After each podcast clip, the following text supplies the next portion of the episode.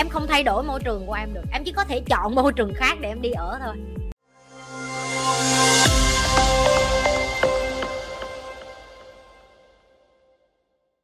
Thư phạm, có phải chỉ khi con người khổ đến mức cùng cực thì họ mới phát triển và chịu thay đổi vượt bậc không chị? Mọi người nói về việc đưa bản thân vào survivor mode là điều cần thiết để trưởng thành. Câu trả lời của chị là đúng nhưng mà để phân tích rõ hơn cái này chị sẽ lấy cái slide hôm bữa chị dạy tụi em rồi chị sẽ lấy lại cái Maslow cái Maslow là một trong những cái mà chị nghĩ là rất là dễ để cho em hình dung ra. Rồi cái nếu như là em vô lại Facebook của chị thì em cũng sẽ thấy là nó có cái cái hình Maslow này. Và có nhiều người nghĩ là chị nhây và em lên cái tầng uh, thứ hai thứ ba rồi là em không còn ở cái tầng cũ nữa hả? Câu trả lời của chị là không phải vẫn có thể lên tới cái tầng mà nhu cầu nhận thức luôn. Nhưng mà em thấy covid á, khi mà tất cả mọi người vô cái thế là họ cần nhu cầu về an toàn, khi họ bị bệnh và nhu cầu về đồ ăn chẳng hạn. Thì em cảm thấy con người như thế nào? Tụi em bắt đầu lại sâu sáng nhau lại. Đúng không? Bắt đầu đi mượn nợ, đi đổ nợ. Em thấy những người tốt không còn tốt như hồi xưa nữa, bởi vì họ quay ngược lại với cái phần thấp nhất, đó là cái tầng nhu cầu sinh lý. Và bởi vì có người mới hỏi chị, ví dụ, nên chị cũng sẽ nhấn mạnh luôn. Em coi coi cái người đó ở tầng nào. Tại vì khi họ đi học họ đã lên được tới cái nhu cầu được tôn trọng rồi. Nhưng mà chỉ vì đi học về xong á, họ quay trở lại chỉ đơn giản là họ thiếu tiền thôi, nên họ quay lại họ đâm sau lưng mình thôi. Chỉ có tiền và đồ ăn á, mới làm cho con người trở thành động vật trở lại. Và cái điều này nó sẽ xảy ra trong cả cuộc đời của em. Nên có những người em thấy họ giàu ơi là giàu, cái tính họ khác. Đến khi họ nghèo trở lại, em lại thấy họ chật vật với cái nhu cầu sinh lý hay là cái nhu cầu đồ ăn hay cái nhu cầu nhà ở. Em thấy họ thay tính đổi nết liền bởi vì, bởi vì bây giờ cái sự tập trung duy nhất của họ đó là cái gì? Đó là tiền. Đó là đồ ăn đó là cái sinh nhai. Và họ sẽ tìm mọi cách để đổ lỗi cho tất cả là à bởi vì xã hội nó như vậy cho nên tôi nghèo bởi vì nó như vậy cho nên tôi không có tiền. Rồi cái mà chị muốn quay lại cái marshmallow này để cho em hiểu. Con người người ta phải đi từ cái tầng thấp này đi lên tầng cao và đa phần á người ta gọi là đất nước ở tầng thấp á thường họ sẽ chịu cái khổ này nhiều hơn và đối với chị chị thấy khi mà em xuống được cái em chịu được cái tầng khổ nhất rồi á thì em mới hiểu giá trị của việc leo lên ở cái tầng mà em cần. Mỗi đứa tụi em sẽ ở mỗi cái tầng mà em đang phân biệt khác nhau. Có khi em đỡ được tầng 4, tầng 5 ở cái nhu cầu được tôn trọng hoặc ở cái nhu cầu nhận thức rồi. Nhưng mà đến một ngày ở cái tầng này em có biến cố gì đó trong cuộc đời em cũng có thể xuống lại tầng một. Điều bình thường. Có những người có cái cái tầng tự thực hiện được rồi nhưng mà đến một ngày họ bị bệnh tật chẳng hạn ví dụ họ là vận động viên chuyên nghiệp chân họ bị gãy ví dụ như chân họ bị gãy, họ đi xuống lại tầng 1 được không? Được. Và em phải cảm thấy bình thường khi con người ta thay đổi. Tại vì em không biết được họ đang ở trong cái cái sóng nào của cuộc đời của họ. Có những người á, là cái, có cái sóng của họ đi lên, có những người là cái sóng của họ đi xuống. Em không biết được. Thì em phải biết được là tiktok chị không share được cái màn hình nếu em muốn coi thì em phải qua bên youtube.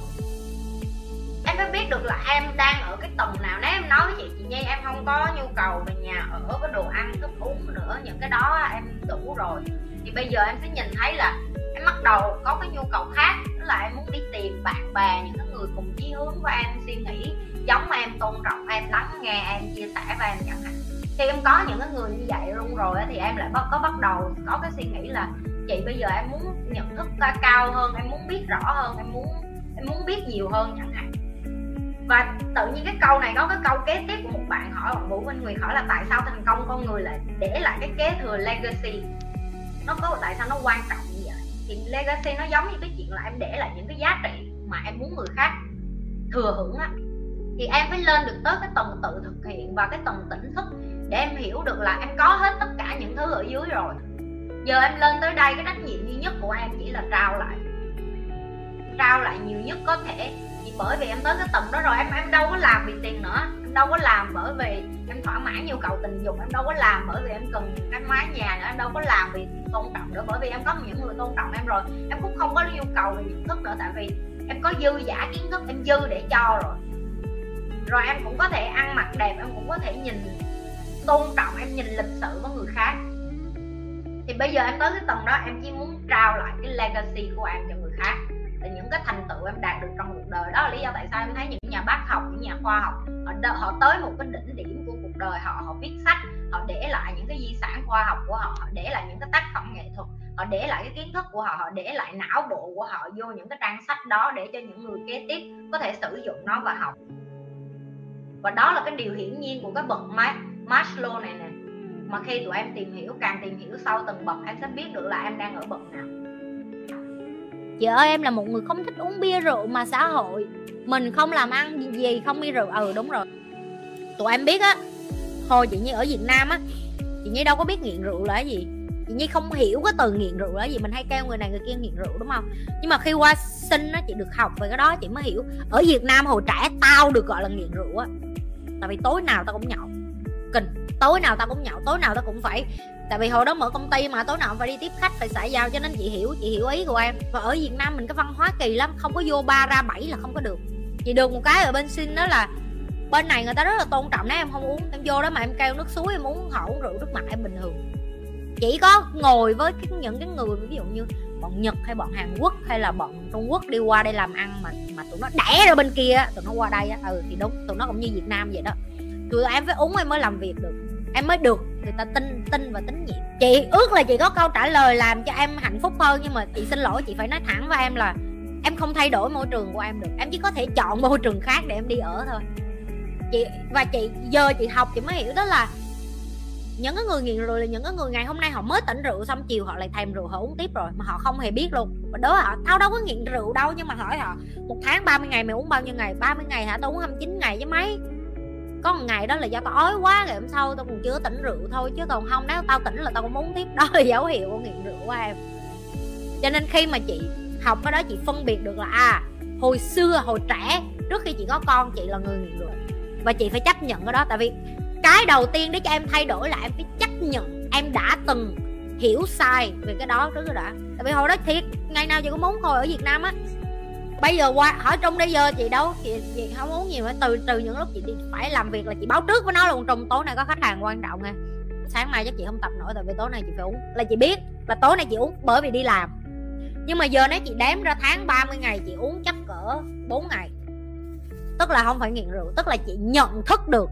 Cho đến khi em nhận thức được và em biết nếu không biết uống thì phải làm thế nào vậy? Vậy như chị nói, em phải thay đổi môi trường thôi. Em phải thay đổi công việc thôi. Chị xin lỗi, em, ví dụ em làm kế toán đi, em làm gì, bàn giấy đi, em không phải gặp người ta phía trước, em không phải uống thôi chứ sao giờ? Chị có anh bạn của chị ờ, cũng về nghiện rượu mà vợ bỏ ly dị á, bên này.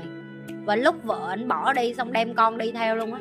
Anh bỏ rượu luôn. Anh gặp bác sĩ tâm lý rồi ảnh ờ, cai rượu rồi. Tức là chị với ảnh mà mỗi lần đi với nhau là ảnh kêu nước suối, ảnh bình thường lắm ảnh cùng kêu là mày uống gì? Mày cứ kêu ngay, tao không có, tao không uống thôi, nhưng mà mày muốn uống gì cũng được hết. Muốn kêu rượu mắt cỡ nào cũng được. Người ta không uống là không uống luôn. Tức là người ta rất là biết rõ cái cái ranh giới của họ để họ điều khiển họ luôn á. Cho nên chị chị nghĩ là em chỉ có thể thay đổi môi trường, em có thể thay đổi cái nơi công việc của em thôi. Như thường lệ nếu các bạn lần đầu tiên coi livestream của Nhi Đừng có quên nhấn like, share và subscribe Cũng như coi những cái video livestream cũ của Nhi. Livestream nào của Nhi cũng hay hết á. Livestream nào Nhi trả lời cũng xuất sắc hết Cho nên các bạn coi lại hết đi học được rất là nhiều.